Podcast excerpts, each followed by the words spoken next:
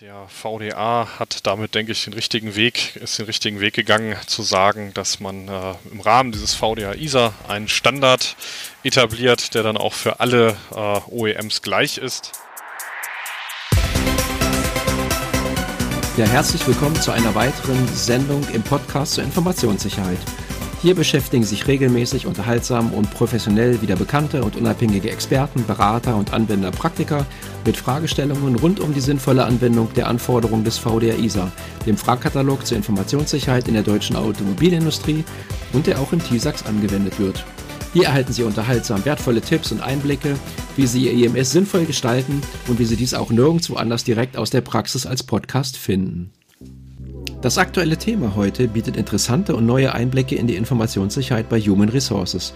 Zu Gast bei mir im Studio ist heute Ralf Dörfler, IT-Profi und TISAX-Berater für Informationssicherheit in der Automobilindustrie und ja, Energie- und Wasserwirtschaft.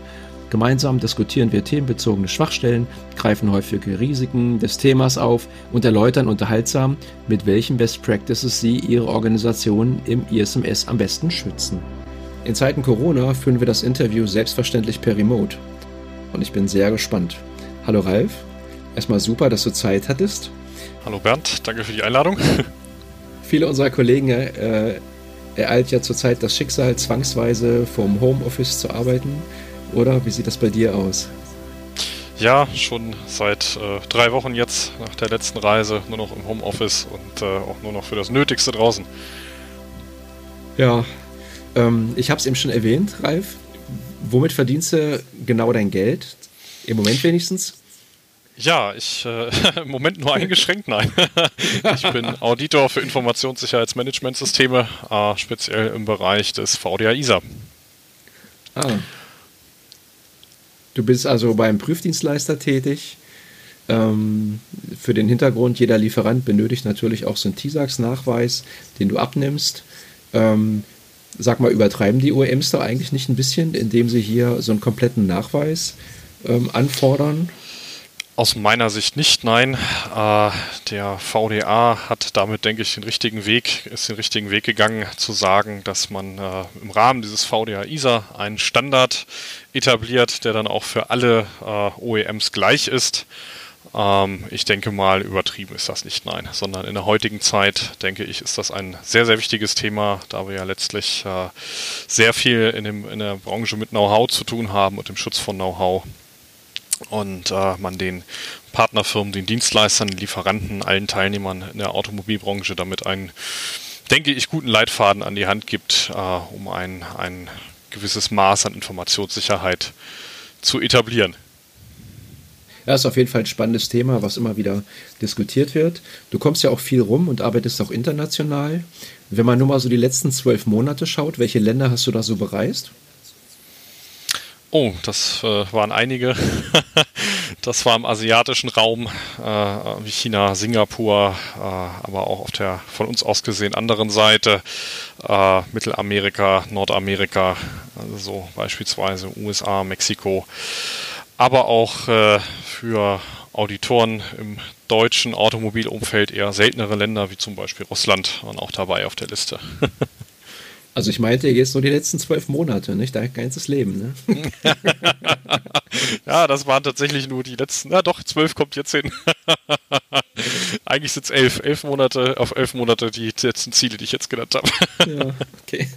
Was machst du, ähm, was machst du neben dem Job, um dich so zu entspannen? Machst du noch irgendwie Sport oder sowas Böses? Leider viel, viel zu wenig, viel zu wenig Bewegung. Äh, wenn ich dann zu Hause bin, dann tatsächlich, ähm, ja, bin ich, bin ich gerne auf dem Sofa oder mit meiner Frau unterwegs, aber äh, ja. Und äh, wie bist du eigentlich zur Informationssicherheit gekommen? Wie bin ich zur Informationssicherheit gekommen? Also mein Background ist eigentlich äh, in der IT direkt, äh, klassisch in der Administration und auch im Projektgeschäft. Und äh, zur Informationssicherheit gekommen bin ich, ähm, ja, weil das Thema bei einem meiner ehemaligen Arbeitgeber sehr, sehr wichtig wurde. Das war im äh, Umfeld der kritischen Infrastruktur in der Versorgungsbranche. Ähm, und dort musste man sich dann zwangsläufig, wenn man sich mit IT beschäftigt, auch mit IT-Sicherheit und damit natürlich dann auch äh, IT-Sicherheit als Teilbereich mit der Informationssicherheit dann im Ganzen beschäftigen. Und über ja, Lehrgänge hat das dann mal angefangen. Ähm, und dann habe ich irgendwann festgestellt, dass mich das Thema interessiert. Dann bin ich äh, mit einer kleinen Zwischenstation in die Beratung gekommen und dann ähm, immer noch im Bereich kritische Infrastrukturen. Und dann über die kritischen Infrastrukturen war es dann nicht mehr weit zur Automobilbranche. und äh, ja. Genau, so dann quasi die Seiten gewechselt. Vielen Dank. Äh, Ralf, loslegen und in Media Res gehen. Ähm, habe ich äh, immer so ein, so ein kleines Warming-up nochmal. Ähm, das habe ich irgendwo mal gekupfert im anderen ähm, Podcast. Ich fand das eigentlich ziemlich gut. Ich habe es ein bisschen gecustomized. Ähm, wie funktioniert's? Ganz einfach. Ähm, ich nenne mal zwei Begriffe, Ralf, und du sagst mir, welcher Begriff besser zu dir passt oder falls du noch zwei, drei Stichpunkte dazu hast, gerne. Ähm, es gibt auch einen Joker. Also, falls du dich nicht entscheiden kannst, ähm, aber wenn du den verbrätst, dann ist er halt weg. Ich sag mal äh, Sprachmemos oder Notizen. Ha, Sprachmemos. Pizza oder Pasta? Oh, das ist hart. Will ich da schon den Joker nehmen? Nein. ah, Pasta. äh, Ralf, Männer oder Frauen? Uff. Das, äh, da nehme ich den Joker. okay. Das kommt jetzt drauf an. ja. ja. wenn du wüsstest, was noch kommt. Na gut, okay. Wobei kannst du schlechter schlafen? Äh, Baustelle mit Presslufthammer oder Technomusik? Die Baustelle. Hm. Musik stört mich definitiv nicht. Den nächsten weiß ich, glaube ich. Äh, den habe ich auch speziell für dich gemacht. Ralf, Doom oder Mario Kart? Dann ganz klar Doom. ja. Genau. Berge oder Meer? Uh, Berge. Berge, ja. Okay. Äh, Anzug oder Jeans? Den Anzug. Nein, nicht mehr. Okay. Äh, Reisen alleine oder in Gesellschaft? Oh, alleine kann ich nicht sagen, also in Gesellschaft meiner Frau, aber ich bin auch gerne alleine, also die Dienstreisen stören mich eigentlich auch nicht. nee, nee. Äh, Ralf, die nächste Frage, Veggie oder Fleisch? ich hatte tatsächlich gestern äh, einen Veggie Burger und war erstaunt, wie gut das war. Ähm, eigentlich aber eher Fleisch. ja, okay. Äh, Hund oder Katze? Äh, Katze. Katze. Ja. Ähm, Auto oder Zug? Ganz klar das Auto. genau. Den nächsten hast du eigentlich vorhin schon, äh, den hast du eigentlich schon beantwortet. Der heißt hier, ähm, den kann ich vorwegnehmen, Fitnessstudio oder Sofa. Das Sofa. Äh, ja, genau. Alles andere wäre gelogen. Fernsehen oder Netflix, Ralf? Ah, Netflix. Echt? Ja, ja. komplett. Also ich gehöre ja echt noch zur alten Generation, aber ähm, ich ertappe mich halt auch immer häufiger dabei, mal so ein bisschen gezieltes äh, Fernsehen mir anzuschauen. Nur ja. Nachrichten. N24, NTV, mhm. sowas. Äh, aber tatsächlich, sonst gucke ich kein Fernsehen mehr seit oh, bestimmt jetzt sieben, acht Jahre nicht mehr. Stark gewandelt, denke ich auch. Ja. Ne? Genau, ja. ist der Zahn der Zeit. Äh, Ralf, kochen oder essen gehen? Mm, hat beides was für sich, aber dann eher essen gehen. Ja. ich bin faul. You're welcome. Süß oder deftig? Deftig. Deftig. Online oder Supermarkt? Uh, viel online. Auch viel jetzt. Gerade jetzt. Ja. Die nächste Frage weiß ich, glaube ich, auch. Apple oder Android? Ich war, äh, ich habe fast fünf Jahre äh, nur Apple-Geräte verwendet, also komplett, ja. vom angefangen vom TV über natürlich Tablet, Smartphone, äh, Smartwatch, äh, MacBook, alles und äh, bin im letzten Jahr wieder auf Android gegangen, einfach aus Interesse und habe dann festgestellt, die haben echt was gemacht. Das letzte Android, was ich hatte, war vorher hier die Version 2, ich glaube Froyo hieß es. Ähm, und das war eine relative muss ich ganz ehrlich sagen, in meinen Augen Katastrophe. Hm. Ja. Im Vergleich zu Apple. Äh, Facebook oder Xing? Uff, beides. Hm. beides. Wenn ich mich jetzt für eins entscheiden müsste, ist es unter, für unterschiedlichen, für unterschiedlichen Nutzen halt. Ja, die Frage, die Frage dann ist aber zeitlich mies. mehr Facebook. ja, die Frage ist ein bisschen mehr fies. Ähm, die nächste ist genauso fies. Äh, WhatsApp oder Telegram? Äh, tatsächlich WhatsApp. Ja tatsächlich WhatsApp jetzt mein PC gerade kurz schlafen gegangen, da ist er wieder. ähm, also Deutsch Telegram oder? tatsächlich gar nicht. Nee.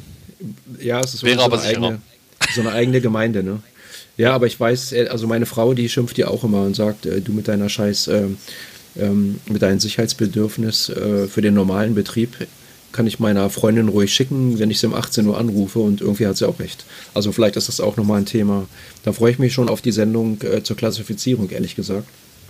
Ähm, und da geht es ja auch den richtigen Weg. Also ich denke auch, es ja. spricht nichts dagegen. Ne? Äh, und irgendwie haben sie es ja auch geschafft bei WhatsApp mit also die Erreichbarkeit. Ich habe tatsächlich mal versucht, mich abzumelden, aber äh, ich war dann doch ein bisschen alleine, muss ich sagen. Ja, ja. also es ist natürlich dienstlichen, für den dienstlichen Gebrauch ist natürlich Telegram dann äh, eher zu bevorzugen. Ähm, ja. also ganz klar WhatsApp gar nicht, aber ähm, privat. Ich, ich, antworte jetzt erstmal privat, ziehe ich dann WhatsApp dem Ganzen vor, aufgrund ja. der Verbreitung. Ich hatte übrigens tatsächlich ähm, mal ähm, eine Firma kennengelernt, die haben über Telegram ähm, Administrationsnachrichten in so ein internes Netzwerk reingeschickt. Das war etwas ungeschickt, weil in dem Moment, wo sie Telegram am Start hatten, wir haben zwar auch argumentiert, dass alles verschlüsselt war, haben sie natürlich Cloud-Dienste gehabt. Mhm. Und das war jetzt für, für das eigentliche Assessment dann auch ein bisschen, bisschen umfangreicher. Ähm, wir machen noch mal kurz weiter, um das hier abzuschließen. Deutsch oder Englisch? Uh, ja, dann eher präferiere ich eher meine Muttersprache, Deutsch. Mhm. äh, verbieten oder auf Vernunft setzen? Also lieber, lieber klar anweisen oder auch mal auf, auf gesunden Menschenverstand setzen? Wie ist das so in deiner Erfahrung? Als Auditor bin ich eher für klar Regeln. Hm. Das ähm, spart einem viel Ärger unter Umständen. Ähm, ISMS überbewertet oder unabdingbar? Unabdingbar, aber es muss zum Unternehmen passen. Ja, gute, richtig gute Antwort. Kommen wir zu dem Punkt HR. Wir sprechen bei TISAX ja vom Prüfbereich 7, Controls 7.1 und 7.2. Und ähm, ich möchte hier gerne ein paar Fakten zitieren aus dem VDR ISA. Ähm, wir wollen hier nicht alles durchlesen, was da drin steht, äh, weil das kann ja jeder selber machen. Aber so ein paar Eckdaten braucht man, ähm, um zu wissen, worüber wir eigentlich reden. wir haben eben 7 1 Control haben wir eine Referenz zu ISO 27000. Ähm, da ist auch das Control A712 und A731. Hier liegt jetzt aber keine 27.000 neben mir, ehrlich gesagt. Ich möchte da jetzt auch gar nicht unbedingt reingucken wollen. Prozessreifegrad ist 3. Ähm, heißt also, irgendwo sind die Prozesse etabliert. Ich habe Nachweise, ich habe Arbeitsergebnisse und so weiter. Und das Prozessziel ist ja, für Organisationen gelten Gesetze, Vorschriften und interne Regelungen. Bereits bei der Einstellung von Mitarbeitern muss sichergestellt sein, dass sich sowohl interne als auch externe Mitarbeiter zur Einhaltung der Richtlinien verpflichten und die Konsequenzen eines Fehlverhaltens bekannt sind. Ähm, dann gibt es zwei Muss-Punkte. Ähm, es besteht eine Verpflichtung zur Geheimhaltung. Das ist der eine Punkt. Und noch ein zweiter Punkt, es besteht eine Verpflichtung zur Einhaltung der Richtlinien zur Informationssicherheit. Äh, mit dem Link zu 5.1 an der Stelle. Ähm, Ralf, wie ist da deine Erfahrung? Ähm, findest du die Sachen immer vor? Wissen die Firmen, was man da machen muss? Also die Geheimhaltungsvereinbarung findet man tatsächlich in den meisten Unternehmen meiner Erfahrung nach vor. Ähm, jetzt nicht nur, weil sich natürlich auf das so ein Assessment vorbereitet wird, das ja auch äh, unter Umständen viel Geld kostet, so eine Prüfung zu machen. Ähm, einfach Geheimhaltung ist im Normalfall bei den meisten schon Bestandteil des Arbeitsvertrages. Ähm, oder ist bei vielen dann aus meiner Erfahrung nochmal in den Fokus gerückt, weil ähm, viel mit Datenschutz oder aufgrund der Datenschutzthematiken, äh, die sich ja auch erst im Rahmen der DSGVO, wo sie eigentlich ja schon lange vorher bestanden, im Rahmen des Bundesdatenschutzgesetzes, äh, bei den Unternehmen nochmal in den Vordergrund gestellt haben. Ähm, der zweite Punkt, den der Katalog nennt, und zwar die äh, Verpflichtung zur Einhaltung der richtigen Informationssicherheit, der fehlt tatsächlich häufiger mal. Ähm, der ist tatsächlich nicht immer ähm, vorhanden. Äh, da muss häufig nachgearbeitet werden.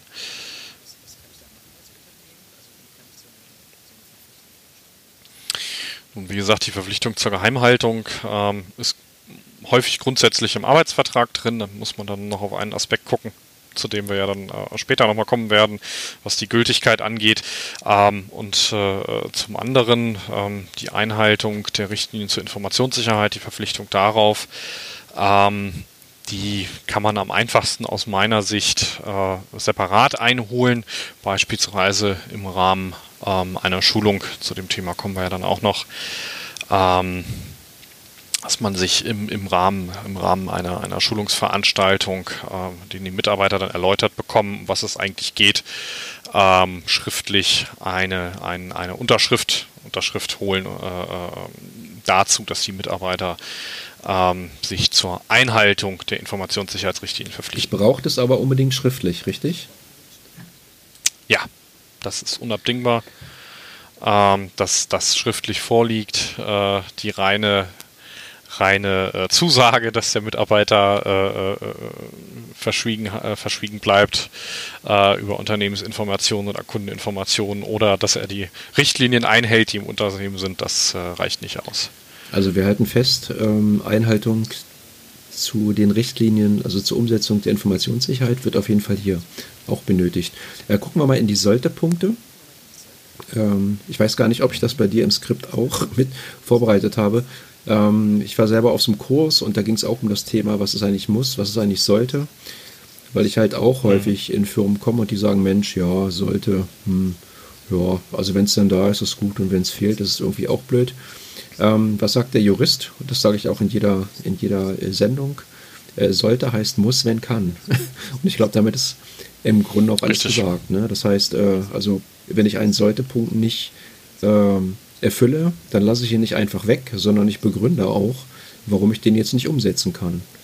Ähm, wo kann ich das machen? In der SOA beispielsweise ist, glaube ich, eine ganz gute Stelle. Äh, Control 1.1 äh, wo ich also schreibe, was ist eigentlich jetzt zutreffend und was ist nicht zutreffend. Ne? Erlebe ich allerdings auch sehr selten. Also wird nicht so häufig verstanden. Ähm, vielleicht im neuen VDA-Bogen, der vor uns liegt, ist das ein bisschen besser umgesetzt. Äh, glauben tue ich nicht dran, aber okay. was, was haben wir bei sollte? Ähm, willst du mal die Punkte erläutern, die wir da nochmal haben? Du hast es eben schon angedeutet, es gibt Ergänzungen zur Geheimhaltung. Ja, sehr gerne. Also erstmal vielleicht noch ganz kurz zu den Sollte-Punkten. Ähm, wie du schon sagtest, wenn ein Unternehmen keine, keine sehr gute Begründung hat ähm, oder ich den, den Eindruck kriege, das Unternehmen hat sich äh, noch gar nicht mit den Punkten auseinandergesetzt und setzt sich jetzt gerade damit auseinander in dem Augenblick, wo ich frage, dann ist das natürlich immer schlecht. Äh, und ansonsten sind Sollte-Punkte genauso zu bearbeiten wie die Muss-Punkte, außer, wie du sagtest, ich habe eine sehr gute Begründung dafür, das nicht zu tun wenn das Unternehmen die dann darlegen kann, äh, ist das wunderbar. Den Fall, dass das in der Anwendbarkeitserklärung wäre äh, oder ist, so, sorry, dass es in der Anwendbarkeitserklärung ist, den hatte ich tatsächlich auch noch nicht. du das schon hattest. Wunderbar, sowas wünsche ich mir auch mal. Ähm, ist ja meistens auch relativ oberflächlich ausgefüllt. Ähm, ja, zu den Sollte-Punkten. Der erste Sollte-Punkt äh, im Katalog ist, dass eine Verpflichtung zur Geheimhaltung auch über das Arbeitsverhältnis bzw. einen Auftrag hinaus besteht, dass die also nicht äh, äh, mit, der, mit der Beendigung der Tätigkeit ähm, ihre Gültigkeit verliert. Ähm, der Punkt ist unter Umständen auch etwas schwierig. Bei den meisten ist es im Vertrag geregelt, dass die äh, Geheimhaltungsvereinbarung über äh, das, wenn es im Arbeitsvertrag ist, über das Arbeitsverhältnis hinaus gültig äh, ähm, ist. Hier äh, muss man auf meiner Sicht, ich bin ja nun kein Jurist und darf auch nicht und will auch nicht juristisch beraten, aber aufpassen, ähm, dass der Mitarbeiter, dass das dann nicht so äh, äh, formuliert ist, dass der Mitarbeiter am Ende in der Branche zum Beispiel keine Tätigkeit mehr wahrnehmen kann, weil er äh, dieselbe selbe Tätigkeit oder weil er für die, für, seine, für die Ausübung derselben Tätigkeit bei einem anderen Unternehmen die gleichen Informationen benötigt. Ähm, denke, da muss man, muss man äh, aufpassen, dass man das entsprechend auf geheime, als geheim klassifizierte Informationen, solange wie sie geheim sind oder streng vertraulich sind, beschränkt, beziehungsweise auf Kundeninformationen. Ähm, und ansonsten kann man dieses Kontroll aus meiner oder diese Anforderung, diese sollte Anforderung aus meiner Sicht nur lösen, ähm, wenn man das dort wörtlich so hat. Also ähm, einen Passus äh, enthalten hat, dass die Verpflichtung zur Geheimhaltung eben über das Arbeitsverhältnis beziehungsweise über den Auftrag oder das Projekt, für das sie geschlossen wurde, auch weiterhin äh, darüber hinaus Gültigkeit behält. Wenn ich das nicht habe, muss ich in meinem Unternehmen alle 2500 Arbeitsverträge ändern? Man kann äh, aus meiner Sicht mit zusätzlichen ähm, Vereinbarungen arbeiten als Anhang zum Arbeitsvertrag ähm, oder als einzelnes, einzelnes gültiges Dokument. Ähm, einfach zu sagen, ich äh, habe das jetzt äh, aber nicht, weil ich müsste dann meine Arbeitsverträge ja ändern oder anpassen. Die äh, das würde ich so nicht, nicht erstmal nicht stehen lassen. Ja. Auch da kommt wieder, wenn das Unternehmen eine gute Begründung hat und die Begründung nicht ist, dass das Arbeit macht, dann äh, lässt sich das sicherlich, sicherlich, äh, ähm, lässt sich da sicherlich drüber hinwegsehen oder nein, nicht drüber hinwegsehen, sondern lässt sich das sicherlich begründen, denn es ist ja eine solche Anforderung. Ähm, prinzipiell, um die Frage zu beantworten, aber aus meiner Sicht ja, im schlimmsten Fall ähm, muss ich dann die Verträge anfassen in ja, irgendeiner Form. Die war vielleicht auch gar nicht gut. Also ich sag mal, wenn ein Unternehmen mit so vielen Mitarbeitern diesen Punkt nicht umgesetzt hat, dann haben sie den grundsätzlich aber auch wirklich verpennt. Ja, muss man glaube ich mal ja. so sagen. Na gut. Aber wir wissen ja in unseren Assessments, man kann nichts, nichts annehmen und nichts als gegeben annehmen. Wir erleben mhm. da auch mal wieder mal ein paar ähm, Überraschungen. Ähm, der nächste Punkt, Aspekte der Informationssicherheit sind in den Arbeitsverträgen der Mitarbeiter berücksichtigt. Ähm, ist eher selten vorzufinden, oder? Ja, ist tatsächlich auch meiner Erfahrung nach eher selten vorzufinden, höchstens mit einer Brücke. Also mir fällt jetzt spontan, oder mir fallen zwei Unternehmen, die ich jetzt natürlich nicht nenne, spontan ein, die das tatsächlich ähm, enthalten haben, die dann ähm, im Rahmen der, der, der, des zweiten Muss-Anforderungen, also der Verpflichtung zur Einhaltung der Richtlinien zur Informationssicherheit, ähm, eine, eine Brücke haben, ähm, weil sie das einfach im Arbeitsvertrag mit drin haben. Ähm, ansonsten, äh, ja, bei so einem Punkt ähm, muss man sich das Gesamtbild aus meiner Sicht anschauen. Wie steht das Unternehmen zur Informationssicherheit? Wenn es ein zusätzliches äh, Dokument ist, äh, eine zusätzliche Verpflichtung zur Einhaltung der Informationssicherheit ex, äh, existent ist, dann sehe ich den Punkt als, als berücksichtigt. Ja. ähm, der dritte Punkt geht ja auch einher. Also Verantwortlichkeiten und Pflichten für den Umgang mit sensiblen Informationen sind im Arbeitsvertrag verankert. Wenn man nicht weiß, was man da reinschreiben soll, ähm, dann definiert man dort aus meiner Sicht auch, dass der Mitarbeiter eben auch selber in der Verantwortung steht und auch entsprechende Pflichten wahrnehmen muss, um sensible Informationen zu sichern. Ne? Natürlich, genau. Ja, ähm. Eine Vorgehensweise bei Verstößen gegen vertragliche Inhalte mit Informationssicherheitsrelevanz ist beschrieben. Ich glaube, das ist eher so eine Kulturfrage in den Unternehmen, oder? Ja, ich denke auch. Also explizit auf die Informationssicherheit äh, äh, bezogen vorfinden, tut man das meiner Erfahrung nach eher mhm. selten. Das ist tatsächlich eher selten. Ähm, das kommt dann meistens darauf an, also bei den Unternehmen, die stark durchreglementiert sind, ähm, wo allgemein äh, ähm, sowieso auf, auf, auf Konsequenzen für die Nichteinhaltung von Richtlinien hingewiesen wird. Da findet man das, man das dann durchaus mal. Ist meistens eher bei den, bei den wirklich großen Unternehmen irgendwo beschrieben. Ähm, ja, ich schaue dann, wenn, ähm, äh, würde, würde jetzt an der Stelle empfehlen, man überlegt, wie man sowas lösen wollen würde, dann allgemeinen Ansatz zu wählen, auch um die Mitarbeiter ähm, ja, ich sage mal jetzt so ganz salopp nicht zu verschrecken ja. mit, solchen, mit solchen Klauseln. Aber berücksichtigt werden äh, sollte es, denn es ist ja eine sollte Anforderung, sie ist da die Anforderung, also muss man sie auch betrachten. Ähm, kurzer Abschluss zu diesem Punkt, weil das, der ist jetzt sozusagen damit schon umfassend geklärt. Äh, Kannpunkte ähm, Dafür haben wir gar keine Sendezeit hier heute im Interview. Die lassen wir jetzt mal weg. Ähm, mach noch mal eine ganz kurze Zusammenfassung, bevor wir zu Punkt 7.2 kommen, der ja auch super spannend ist.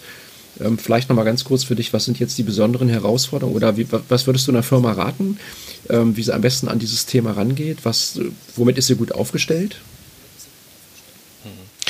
Also ich würde einer Firma raten, ähm, so zu beginnen, dass man sich erstmal die Arbeitsverträge anschaut, die vorhanden sind. Äh, häufig sind ja auch über verschiedene Generationen Verträge gewachsen. Da muss man dann, denke ich mal, unterteilen, ähm, was fehlt, was ist in dem vorhanden schon in der Version, wo müssen wir nachziehen. Ähm, wichtig ist am Ende, das ist das, wo man als Auditor, denke ich mal, drauf schaut oder wo ich drauf schaue, existiert mit allen Mitarbeitern eine Verpflichtung zur Geheimhaltung Die muss nicht im Arbeitsvertrag sein, ist sie aber wie gesagt häufig. Die kann dann auch separat sein. Der Katalog gibt ja nicht her, dass das, äh, wir hatten jetzt, ich hatte jetzt viel vom Arbeitsvertrag, oder wir hatten viel vom Arbeitsvertrag gesprochen. Ähm, steht nirgendwo, dass das äh, dort drin sein muss. Man kann also mit separaten Dokumenten arbeiten. Man sollte dann separiert auch eine entsprechende Verpflichtung zur Einhaltung der aufgestellten Informationssicherheitsrichtlinien bzw. der Leitlinien ähm, haben und ähm, gegebenenfalls innerhalb der, der Richtlinien kann man dann solche Themen wie zum Beispiel die Vorgehensweise bei Verstößen etc. noch beschreiben, um dann da einen Knopf dran zu kriegen an das ganze Thema. Ähm, und dann, das ist etwas, was äh, für jedes Kontroll gilt, was aber häufig dann, wenn ich irgendwo prüfe, ähm, ich so manchmal den Eindruck habe, dass es ähm, so nicht gemacht wird, man sollte Punkt für Punkt durchgehen und nachher am überall einen Haken dran setzen können, weil das ist letztlich das, was man als Auditor dann äh, Bernd schmunzelt, was man als Auditor dann, dann, äh, Gut dann tut. Gut gesprochen. Ähm, man kommt im Grunde, wenn man es vernünftig macht, um den Aufwand und um Überraschungen später nicht, nicht um, umher. Das ist, also, genau. Gucken wir uns äh, das nächste, den nächsten Punkt an, 7.2. Ähm, auch hier gibt es eine Referenz zu 27.002, wieder Control äh, 721 und 722. Prozessziel, das lese ich jetzt einfach mal vor, weil das ist gar nicht so unspannend. Ähm, und das steht hier so ganz lapidar und das ist so wichtig. Informationssicherheit muss von allen Mitarbeitern als selbstverständlicher Teil ihrer Arbeitsumgebung verinnerlicht und gelebt werden. Durch Schulungen zur Informationssicherheit müssen die Mitarbeiter die notwendigen Kenntnisse und Prozessen, äh, Kenntnisse und Kompetenzen für sicherheitsbewusstes Verhalten erwerben. Insbesondere muss ihnen bekannt sein, dass von ihnen im Hinblick auf Informationssicherheit erwartet wird und äh, was, was von ihnen erwartet wird und äh, wie sie sich in sicherheitskritischen Situationen äh, verhalten oder wie sie da reagieren sollen. Ähm, möchtest du den Punkt gern mal realisieren? Es gibt nur einen einzigen Musspunkt. Der heißt, Mitarbeiter sind geschult und sensibilisiert. Punkt.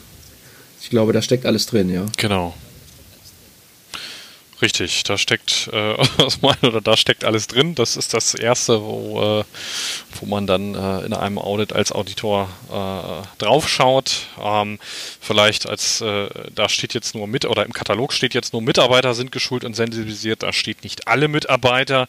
Das ist dann häufig so ein Punkt, äh, ähm, der dann gerade dann, wenn man eine Vielzahl an Mitarbeitern hat oder wenn man jetzt nicht so viele Ressourcen hat, sich mit dem Thema zu beschäftigen, ähm, wo dann eventuell noch Lücken vorhanden sind. Wenn man sich aber das Prozessziel anschaut, dann äh, sagt das Prozessziel gleich am Anfang, Informationssicherheit muss von allen Mitarbeitern als selbstverständlicher Teil ihrer Arbeitsumgebung verinnerlicht und gelebt werden. Und verinnerlichen können die Mitarbeiter das letztlich nur, wenn man ihnen das Ganze äh, äh nahe bringt, erläutert ähm, wenn man ihnen da etwas an die Hand gibt.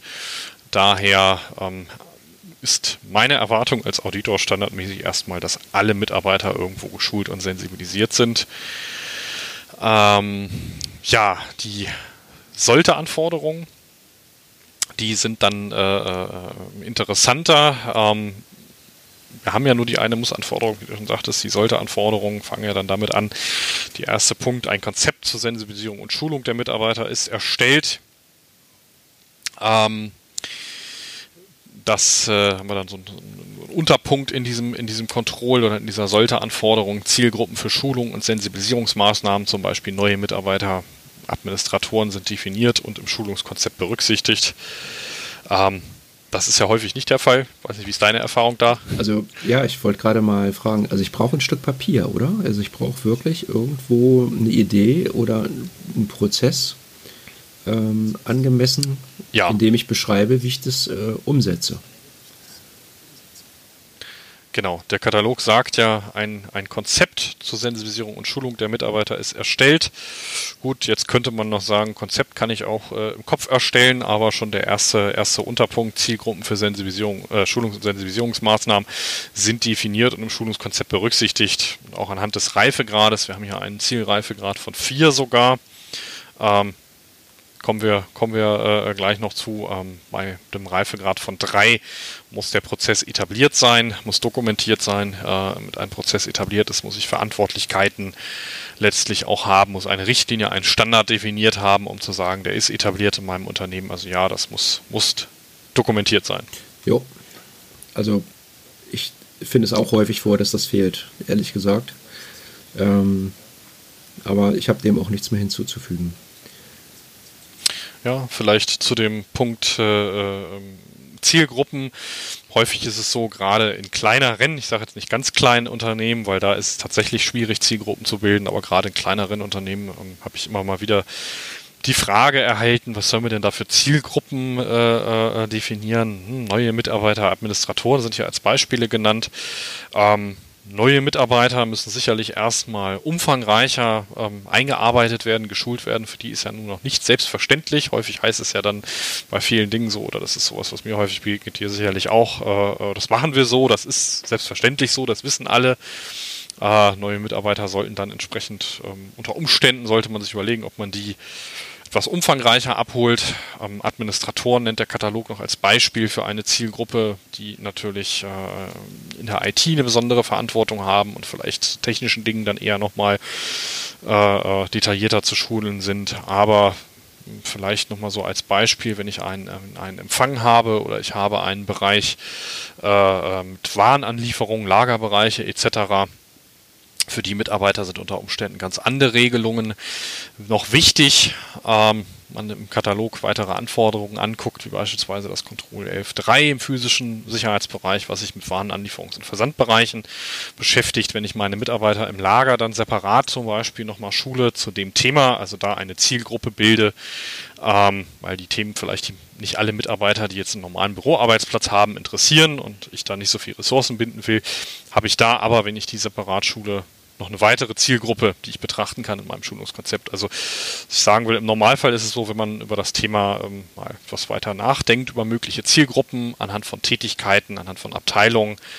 ähm, dann äh, ist das meistens relativ einfach, da äh, auch sinnvolle Zielgruppen zu definieren. Ja, mir fällt in dem Zusammenhang auch gerade die Arbeit im Prototypenbereich ein. Hier ähm, trifft man diesen Punkt ja auch wieder. Das ja, war genau. jetzt hier nicht, nicht direkt ähm, sag ich mal, ähm, hier niedergeschrieben, aber ist halt definitiv auch verlinkt. Ähm, klar, ich habe natürlich nur die Mitarbeiter zu schulen, die mit den Sachen auch tatsächlich was zu tun haben. Ähm, ich rede ja auch über Sicherheitsmaßnahmen und äh, es gibt ja auch keinen Grund, die in die Breite zu streuen. Ne? Genau, ja. Richtig. Also der Prototypenkatalog verweist auch an der Stelle dann, wo es um Schulungen geht, auf 7.2 und äh, verweist darauf, auf das Konzept, was man in 7.2 definiert.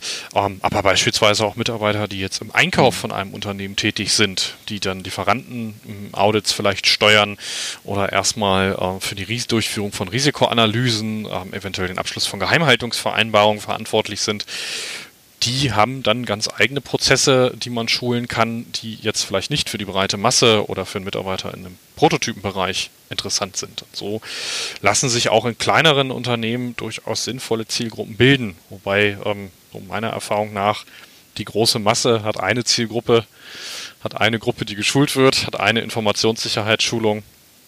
Ich weiß aber aus meiner, meiner Zeit äh, im Beratungsumfeld, dass es sehr, sehr sinnvoll sein kann, ähm, granular Zielgruppen zu bilden, da die Schulungen dann auch ganz anders ablaufen und die Schulungen, wenn man die Mitarbeiter in dem schult, was sie tagtäglich machen oder ihnen da dann noch den Bereich Informationssicherheit und die Prozesse äh, äh, andockt, ähm, ganz anders mitmachen, das ganz anders aufnehmen als bei so einer ganz allgemeinen Schulung. Das geht ja dann auch wieder einher. Wir haben ja vorhin festgestellt, dass alle relevanten Mitarbeiter oder alle Mitarbeiter geschult werden sollen.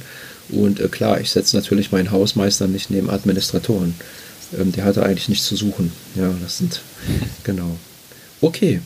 Ähm, das Konzept wurde von der von, vom verantwortlichen Management freigegeben, steht hier so schön.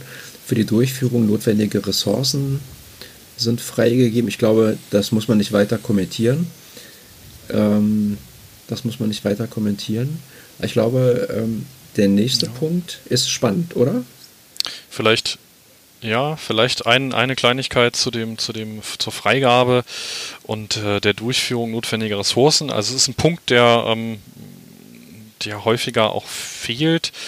wo kommt er aus meiner Sicht her? Ähm, aus meiner Sicht kommt er daher, dass äh, innerhalb der Leitlinie, innerhalb dem Dokument, was jetzt sagt, wenn man jetzt in die ISO-Welt reinguckt, wir machen jetzt Informationssicherheit als Unternehmen, ähm, dass es da in der ISO heißt, dass Ressourcen entsprechend zu definieren sind und dass ähm, von der Geschäftsführung schon von ganz oben ähm, im Rahmen der Freigabe des ISMS gesagt werden sollte, die notwendigen Ressourcen, wenn man es ganz platt aus, ausdrücken will, die notwendigen Ressourcen sind zu schaffen und ähm, dass solche Themen wie auch das Thema Schulung gleich äh, wie auch Risikoanalyse etc. oder ein risikobasierter Ansatz zum Beispiel gleich äh, äh in der Leitlinie fest verankert werden, denn häufig bei den Schulungen ist es ja so, ah, da haben wir keine Zeit für. Die Mitarbeiter sind jetzt im Projekt, die kann ich jetzt nicht schulen. Und äh, ich denke, dieser Punkt taucht hier drin auf äh, ähm, als Anforderung, ähm, um ein Unternehmen, wenn es das Ganze bearbeitet, diesen Katalog durcharbeitet, Prozesse entsprechend äh, definiert, ähm, da auch nochmal, da nochmal ein Auge, Augenmerk drauf ist, dass äh, für diesen Teil Sensibilisierung und Schulung auch wirklich Zeit damit auch Geld und Geld auch als, als Mittel für die, für die Umsetzung der Schulung, für die Beschaffung eventuell von Schulungsmaterialien, Trainern oder was auch immer wirklich äh, vorgenommen wird. Bei Schulungs- und Sensibilisierungsmaßnahmen sollen regelmäßig und anlassbezogen durchgeführt werden. Das reicht doch im Grunde, wenn ich als Anlass das externe TISAX-Audit habe und das alle drei Jahre regelmäßig mache, dann habe ich doch diesen Punkt eigentlich erfüllt. Ja, das wäre auch eine Regelmäßigkeit. ähm, der Katalog spricht aber im Normal von, von, von kürzeren äh, äh, Intervallen und äh, wie auch bei anderen Schulungen sollte regelmäßig, also wenn man jetzt Arbeitssicherheitsschulungen etc. sieht, wo es dann äh, an anderer Stelle noch gesetzlich konkretisiert ist äh, äh, oder in, in, in Anforderungen wie der DGUV konkretisiert ist etc., sollte man zumindest jährlich das Ganze durchführen und auch in seinem Schulungskonzept vielleicht dokumentieren, um es nachweisen zu können. Und anlassbezogen, ja, ein Anlass kann auch das TISAX-Assessment sein, könnte aber auch ein Sicherheitsvorfall sein, könnten bauliche Änderungen sein, könnte eine Aktualisierung des VDA-Kataloges, die wir jetzt auch schon aha, demnächst ein Jahr, über ein Jahr nicht mehr hatten, sein, mhm. etc. Ähm, Schulungs- und Sensibilisierungsmaßnahmen äh, Maßnahmen, äh, werden dokumentiert. Ähm, wie kann ich das nachweisen als Firma? Also die Teilnahme an Schulungs- und Sensibilisierungsmaßnahmen dokumentiere ich am besten, indem ich dokumentiere, was ich geschult habe, eventuell nach meinem Schulungskonzept, welches Thema nach meinem Schulungskonzept, ansonsten auch, was ich inhaltlich, irgendwo nachweis, was ich inhaltlich geschult habe. Äh, das kann sein beispielsweise die Version einer Schulungsunterlage, äh, die genaue ähm, und ansonsten die Themen im Einzelnen, die ich geschult habe und dann natürlich die Teilnehmer mit Ort und Datum, um letztlich nachweisen zu können, wer teilgenommen hat und die Anforderung damit auf einer Teilnehmerliste zum Beispiel dokumentiert nachweisen. Ich glaube, der Königsweg ist, ähm, ich schreibe auf die Teilnahmeliste drauf und lasse die Mitarbeiter sowohl für die Teilnahme als wie auch für die Umsetzung ähm, unterzeichnen. Damit bin ich als Unternehmen eigentlich raus. Ne? Ich habe einmal die Verpflichtung zur Informationssicherheit damit erledigt und zum anderen ähm, habe ich mir das die Quittung des Mitarbeiters abgeholt, auch an dieser Schulungsteilnahme mit äh, daran teilgenommen zu haben, weil ich ja auch gesetzlich, glaube ich, verpflichtet bin, diese Schulung zu machen oder die Mitarbeiter ähm, mit dem richtigen Know-how zu betanken.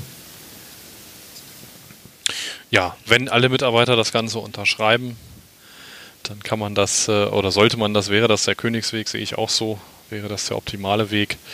Ähm, und ansonsten, ähm, ja, damit hätte man dann, dann 7.1 auch die Verpflichtung durchaus Best Practice, äh, so machen es die meisten, erschlagen. Es kann natürlich immer mal sein, dass ein einzelner Mitarbeiter einem die äh, aus irgendwelchen Gründen die Einhaltung an der Stelle nicht unterschreiben will, weil er beispielsweise sagt, das kann er an der Stelle gar nicht umsetzen. Dann sollte man auf jeden Fall aber hellhörig werden und gucken, woran liegt aber zum Best Practice, ähm, so machen es dann die meisten, genau, die unterschreiben dann, die Mitarbeiter unterschreiben die Teilnahme und unterschreiben gleichzeitig auch, dass sie sich an das, was sie gehört haben, auch entsprechend halten. Und gleich der Appell, liebe Unternehmer, wenn ihr die Sensibilisierungsschulungen ähm, im Umfeld von äh, Betriebsversammlungen macht, in BVs, ähm, lasst euch das bitte unterschreiben, damit auch nachher der äh, damit ihr den Nachweis habt, dass die Mitarbeiter entsprechend da gewesen sind. Ähm, Mitarbeiter sind die Ansprechpartner genau. zur Informationssicherheit bekannt. Ich glaube, da muss man nichts weiter zu sagen, oder? Ähm, die ist, ne, ja, ja, steht so. Aber also. der letzte Punkt, Ralf, da musst du uns noch ein bisschen was zu erzählen. Äh, geeignete KPIs zur Sensibilisierung, Schulung sind definiert und werden ausgewertet. Ähm, was habe ich denn da zu tun seitens der Anforderungen? Ja, also dieses Control hat ja den Zielreifegrad von 4 und beinhaltet in den Anforderungstext noch, äh, dass Kennzahlen zur Sensibilisierung zu definieren sind und auszuwerten sind. Was habe ich da zu tun? Ähm, ich muss schauen, dass ich für den, den, das Control, den Prozess, den das Control letztlich fordert, und zwar die Schulung und Sensibilisierung von Mitarbeitern, dass ich den messbar mache. Ähm, das kann ich auf verschiedenen Wege tun. Das einfachste, wir wollen ja, äh, könnte man auch stundenlang ansonsten drüber sprechen, über KPIs, das hier die einfachste wäre, aber ich schaue ähm, letztlich, was ist mein Ziel bei der Schulung. Mein Ziel sollte sein, dass ich alle Mitarbeiter schulen und sensibilisieren will und muss ich sage bewusst sollte sein, da ja immer mal welche äh, auch, auch ähm, mir durch, durchs Raster fallen, weil sie krank sind, weil sie äh, zu den Schulungsterminen doch irgendwie außerhalb arbeiten, etc. Ähm, ich sollte also als erstes mal eine Kennzahl mir bilden. Die Kennzahl besteht mindestens immer aus einem Soll- und einem Ist-Wert. Mein Sollwert sollte, wenn ich mir das Prozessziel angucke, äh, sein, dass ich alle Mitarbeiter schule, also die Anzahl meiner, Gesamtanzahl meiner Mitarbeiter ähm, für ein bestimmtes äh, Schulungsziel oder insgesamt, also für eine bestimmte Zielgruppe oder insgesamt. Ähm, und dann sollte ich anhand meiner Teilnehmerlisten beispielsweise nachvollziehen, wie zu einem bestimmten Stichtag, beispielsweise einmal im Jahr im Rahmen von einer internen, einer, einer Wirksamkeitsprüfung, eines internen Audits, als Beispiel, wie viele Mitarbeiter habe ich denn wirklich geschult und inwieweit komme ich denn an meinen Sollwert dass ich alle Mitarbeiter schule ran. Ähm, dann hätte ich die Definition und hätte auch die, die Auswertung und im besten Fall habe ich dann zu dieser Auswertung, zu dieser Messung ähm, mir noch, wenn ich jetzt nicht die 100% erreiche, äh, eine Maßnahme abgeleitet, beziehungsweise kann irgendwo nachweisen, dass ich denn meine Kennzahl auch ausgewertet habe und dass ich beispielsweise eine, eine Maßnahme ableite, wenn ich jetzt die 100% nicht erreicht habe, ähm, beziehungsweise aufnehme, warum ich sie nicht erreich, erreicht habe. Also beispielsweise mir angucke, wer ist mir denn da durchs Raster gefallen, wer ist denn da nicht hm. geschult und warum. Ähm, wo schreibe ich denn so KPIs eigentlich auf? Also wo dokumentiere ich das? Da habe ich bei Unternehmen schon unterschiedliche Ansätze gesehen. Ich persönlich bevorzuge einen zentralen Kennzahlenplan, beispielsweise bei größeren Unternehmen, die haben dann häufig Kennzahlen Dashboards zentrale, die sie dann, äh, wo sie ganz, wo sie alle Kennzahlen eingehen lassen, aus allen Controls, teilweise sogar von anderen Managementsystemen, ähm, um die dann Control 1.3 im Rahmen von Wirksamkeitsprüfung an das Management weiterzugeben damit diese dann Entscheidungen treffen können. Ähm, ich kann aber auch, ich bei kleineren Unternehmen dann zum Beispiel schon gesehen, mir einen, einen Kennzahlen-Steckbrief, also ein einzelnes Dokument anfertigen. Wichtig ist, dass diese Kennzahl äh, dokumentiert wird. Und ich empfehle das irgendwo dediziert zu tun, entweder in einem Kennzahlenplan, der nur für diese Kennzahlen da ist, oder äh, in einem separaten Dokument. Ich habe auch schon gesehen, dass das auf äh, Teilnehmerlisten gemacht wurde. Wenn ich dann über mehrere Schulungen habe, äh, in denen ich zähle, dann äh, stelle ich immer gerne die Frage, äh, ja, wie stellen Sie denn sicher Ende des Jahres, dass Sie tatsächlich alle geschult haben, wenn Sie jetzt auf den einzelnen Teilnehmerlisten zählen? Ähm, und äh, äh, haben Sie denn letztes Jahr alle geschult gekriegt? Und wenn dann da ein M oder M oder Ö kommt, dann ist das häufig ein Hinweis, dass der Sinn der Kennzahl noch nicht so richtig verinnerlicht mhm. wurde. Passt. Ralf, ich würde sagen, vielen Dank. Das war glaube ich, sehr detailliert und unsere Hörer haben, denke ich, eine ganze Menge mitgenommen. Ähm, ich habe noch zwei abschließende, ja quasi noch drei abschließende Fragen, ähm, die ich noch hier auf dem Herzen habe. Dann sind wir sozusagen schon durch. Ganz kurz nur noch mal so ein Punkt, der auch oft mal gefragt wurde, was mache ich denn eigentlich, wenn ich nicht alle Mitarbeiter zu fassen bekomme? Also es gibt ja auch Unternehmen, die haben äh, Berater, die sind das ganze Jahr nicht zu Hause oder gerade jetzt in Corona-Zeiten im Homeoffice ist das ja alles ein bisschen schwierig, die Leute zu bekommen. Dann kann ich ja eigentlich keine Schulungen durchführen, oder? Ja, das ist tatsächlich ein, ein äh, immer mal auftretendes schwieriges Thema und das sind immer mal auch äh, äh, Fragen, die dann, die dann aufkommen, die dann auch im Audit gestellt werden, wenn man als Auditor feststellt, dass doch die 100% nicht erreicht wurden ähm, oder eben tatsächlich nur was ich, 30% der Mitarbeiter geschult wurden, was dann wirklich äh, äh, kritisch werden kann. Ähm, Im Audit beraten dürfen wir nicht, machen wir auch nicht, aber ähm, was ich jetzt hier in diesem Rahmen dann sagen kann, wie man das lösen könnte, wäre zum Beispiel mit äh, einer, einer, einer zur Hilfenahme eines Tools, beispielsweise für Online-Schulungen, ähm, wobei ich dann am Ende immer noch äh, präferieren würde, einen Multiple-Choice-Test oder Vergleichbares machen zu lassen, damit auch nach, ein Nachweis erbracht werden kann, dass der Mitarbeiter sich auch wirklich mit dem Thema beschäftigt hat. Ähm, ich selber habe mich vor kurzem erst dabei erwischt, ähm, eine Schulung doch relativ ja, locker durchzuklicken, um dann am Ende festzustellen, ah, das Unternehmen hat vorgesorgt, da ist ein Multiple-Choice-Test, ich muss mir die Schulung doch nochmal genauer angucken. Äh, das sollte dann natürlich immer mit dem Betriebsrat abgestimmt werden, ähm, um da auch was so Themen wie Leistungskontrolle etc. in keine Fettnäpfchen zu treten als, als Unternehmensleitung. Ähm, vielen Dank. Äh, vorletzte Frage. Ähm, wie gehe ich denn mit dem Thema Firmengröße eigentlich um bei diesen Punkten? Ähm, Finde ich irgendwo Hinweise äh, auf konkrete Firmengrößen, was ist angemessen, was nicht? Wie kriege ich das eigentlich raus? Das ist eine nicht so eine ganz triviale Frage, glaube ich. Denke, ja. das stimmt. Ich denke, ich denke, ähm, das kommt tatsächlich darauf an, was das Unternehmen macht, mit was für einer Art von Informationen es arbeitet. Auf die Firmengröße alleine würde ich das gar nicht beschränken. Natürlich die Maßnahme, ob ich jetzt äh, äh meinen intern definierten Verantwortlichen für Informationssicherheit oder eventuell in kleineren Unternehmen dann häufig jemand aus der IT nach vorne stelle oder ähm, ob ich jetzt einen, einen, einen äh, jemanden extern vielleicht sogar noch einkaufe, äh, einen Berater, der die Schulung macht. Ähm, das ist sicherlich eine Frage des, des Budgets und damit auch häufig der Firmengröße. Und ansonsten denke ich, die Schulung muss zum Unternehmen passen, muss also letztlich alle, alle wichtigen elementaren Prozesse des ISMS widerspiegeln, die für die Mitarbeiter relevant sind. Ähm, und muss sich an dem, was für die Mitarbeiter an Richtlinien vorhanden ist, letztlich orientieren und was an Informationen im Unternehmen vorliegt, die einen entsprechenden Schutzbedarf haben. Und da ist es egal, ob das Unternehmen jetzt zehn Mitarbeiter hat oder tausend aus meiner Sicht. Ja, Ralf, dir vielen Dank für deine Unterstützung und die hilfreichen Tipps und Erläuterungen auch hinter den Prüfpunkten. Man versteht einfach vieles besser, wenn man die Hintergründe kennt und genau dazu soll dieser Talk beitragen. Aber damit war es das dann auch schon wieder für heute und den Prüfpunkten 7.1 und 7.2 hier in meinem Easy Talk. Ich würde mich auch unheimlich freuen, mir zu schreiben, wie euch die Folge gefallen hat. Der Podcast ist ja noch ganz neu und längst noch nicht fertig. Und ich will auch noch viele Dinge ausprobieren und natürlich auch besser werden. Deswegen hilft mir euer Feedback sehr. Schreibt mir doch, welche Stelle ist euch besonders gut im Kopf geblieben? Was soll ich anders machen und wann und wo hört ihr Easy Talk überhaupt? Vielleicht habt ihr auch Lust, mal selber hier bei mir zu einem interessanten Thema zu talken. Hinterlasst mir gerne einen Kommentar. Freue mich auch, wenn ihr nächstes Mal wieder dabei seid und verbleibe bis zum nächsten spannenden Gast, euer Bernd hier auf diesem Kanal.